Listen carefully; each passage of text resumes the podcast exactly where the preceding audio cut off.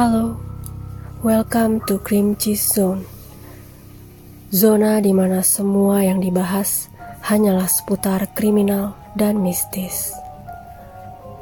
Oke, hari ini saya akan bercerita tentang sebuah kisah horor viral di media sosial Twitter yang diunggah oleh pemilik akun @halonindi. Dalam unggahannya itu, sang pemilik akun mengungkapkan jika cerita tersebut merupakan pengalaman pribadi yang dialami oleh teman SMA-nya bernama Ima.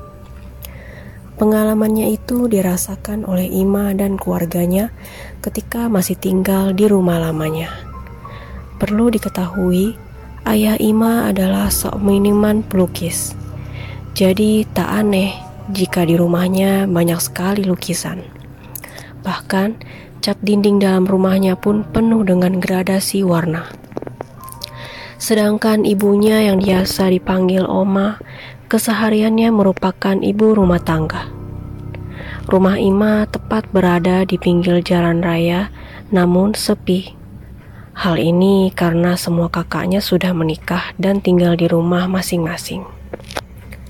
Rumah yang cukup besar ini hanya ditinggali oleh tiga orang: ayah, Oma, dan Ima, ditambah peliharaan kucingnya.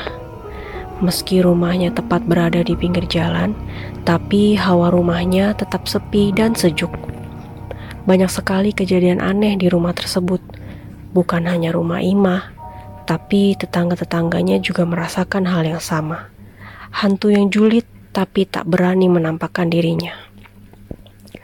Di jalan itu memang banyak terjadi kecelakaan Kadang beberapa kali korban dibawa ke depan rumah Ima sambil menunggu ambulans datang.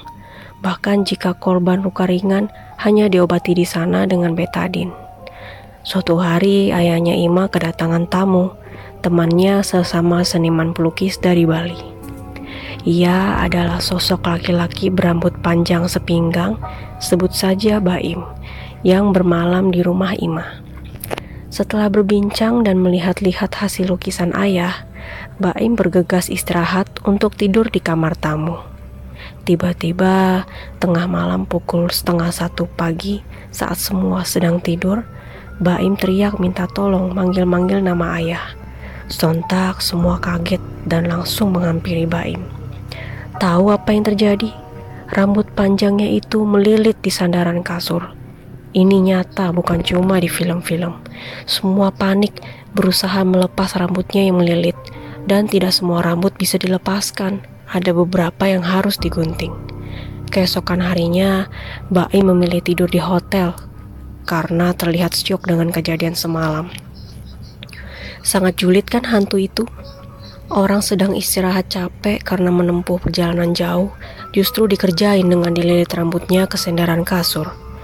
Saat itu juga, ayah Ima langsung mendatangi Ustadz untuk menanyakan hal aneh tersebut. Pasalnya, kamar itu selalu kosong, dan mungkin saja mereka merasa aneh ada orang baru yang menempati. Jadi, mereka kerjain deh biar Baim tidak betah tinggal di rumah Ima. Malamnya di ruang TV, Ima mendengar seperti ada orang yang bilang, "Tung, tung, tung," berulang-ulang. Malam itu Ima tak bisa tidur karena ketakutan. Akhirnya dia menumpuk bantal menutupi telinganya dan sampai sekarang jadi kebiasaannya jika tidur bantal ditutup menutup telinga. Kejadian aneh itu ada setiap mulai jam 11 malam ke atas. Kebiasaan keluarga Ima jam 8 malam sudah di kamar masing-masing dan tidak ada aktivitas lagi. Tiba-tiba malam itu ada yang buka tutup pintu garasi. Ayah langsung ngecek keluar rumah, memastikan siapa yang mainin pintu garasi. Setelah dilihat, ternyata tak ada orang. Apalagi pintu garasi yang sudah digembok, mana bisa dibuka tutup. Setelah masuk lagi ke kamar masing-masing, selang beberapa menit ada yang mengetok pintu menggerakkan door knocker. Kejadian ini juga sering terjadi ke rumah tetangga yang lain. Pernah juga kejadian saat sang pengunggah cerita, yakni Nindi yang sempat menginap di rumah Ima saat masih kuliah di jurusan broadcast. Sambil menggarap tugas dan mengedit video, Nindi, Ima, dan teman-teman lainnya asik bercengkrama sebelum tidur. Mereka semua tidur di ruang TV karena jika tidur di kamar Ima tak akan muat dan tak ada yang berani tidur bahkan masuk ke kamar tamu. Saat itu mereka tidur sangat larut karena terlalu asik bermain games. Salah satu dari mereka, yakni Yeye, minta untuk menyalakan terus TV karena takut mendengar hal-hal yang mengerikan. Posisi Nindi waktu itu tidur di tengah, entah mengapa susah sekali untuk tidur. Nindi merasa ada yang memperhatikannya dari arah halaman belakang. Meski dipaksa untuk tidur, Nindi tak bisa melakukannya Hingga akhirnya Nindi dibangunin Ima untuk minta pindah tidurnya di kamar dua. Sedangkan yang lain di ruang TV, paginya mereka baru sadar kalau Nindi dan Ima tidur di kamar berdua. Jujur, Nindi jika mandi lama sekali, tapi kalau di rumah Ima dia tak bisa lama-lama. Soalnya ia merasa ada yang memperhatikannya terus, apalagi ketika wajah sedang menggunakan sabun cuci muka.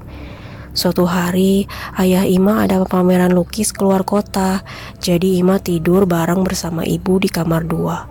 Malam itu, ponsel ibu ada di ruang TV. Besok pagi, ayah Ima menelpon dan menanyakan, ada apa nelfon semalam? Padahal pada saat malam itu, ibu Ima tak pegang ponsel sekalipun. Malam selanjutnya, ponsel ibu Ima seperti biasa ada di ruang TV dan tiba-tiba saja berdering. Sontak, ibu membangunkan Ima minta diantar untuk bawa ponselnya, tapi Ima menolak karena teleponnya juga mati. Ima pikir itu dari orang yang tak penting. Kemudian ponsel ibu berdering lagi, tapi tetap ibu dan Ima lebih memilih tidur karena takut mengambil ponselnya. Besok pagi, ketika mengecek ponsel, ternyata tak ada panggilan satu pun malam itu. Jadi siapa yang berani mainkan ponsel ibu? Setelah itu, sore harinya Ima sedang asik nonton TV bersama ibunya. Kemudian ada suara aneh, terdengar gretek, gretek, gretek dari dapur seperti ada yang buka tutup tempat beras. Kemudian ibu berbicara seperti memperingatkan, "Boleh diam di sini, tapi tolong jangan ganggu," ucap ibu. Suara aneh itu justru semakin keras.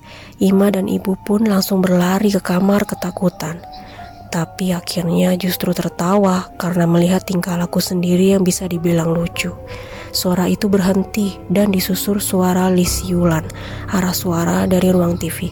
Siapa yang bersiul? Padahal hanya berdua di rumah.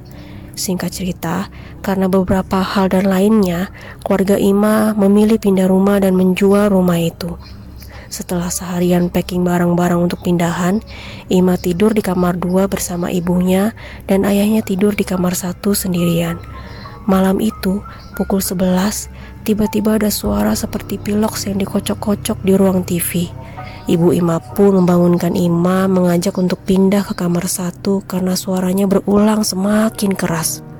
Saat keluar kamar ingin pindah ke kamar satu, tiba-tiba toples yang sudah dibereskan di dalam keranjang besar berhamburan seperti dilempar-lempar.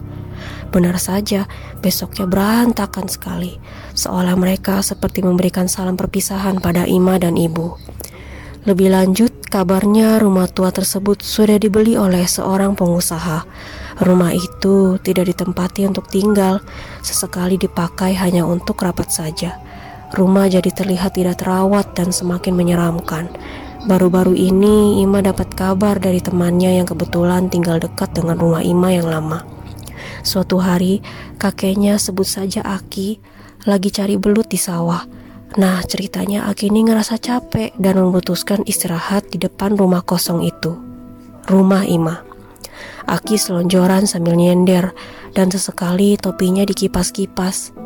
Tiba-tiba Aki dikagetkan dengan kepala yang tiba-tiba muncul dari kamar tamu, seolah sedang memastikan ada siapa di depan rumah. Aki merasa heran, rumah kosong tapi ada orang. Selang beberapa menit, Aki melihat seorang wanita keluar dari kamar satu lari kecil menuju dapur. Sontak Aki kaget dan tak berpikir ke hal mistis. Yang Aki takutkan ada yang melakukan tindakan mesum di dalam.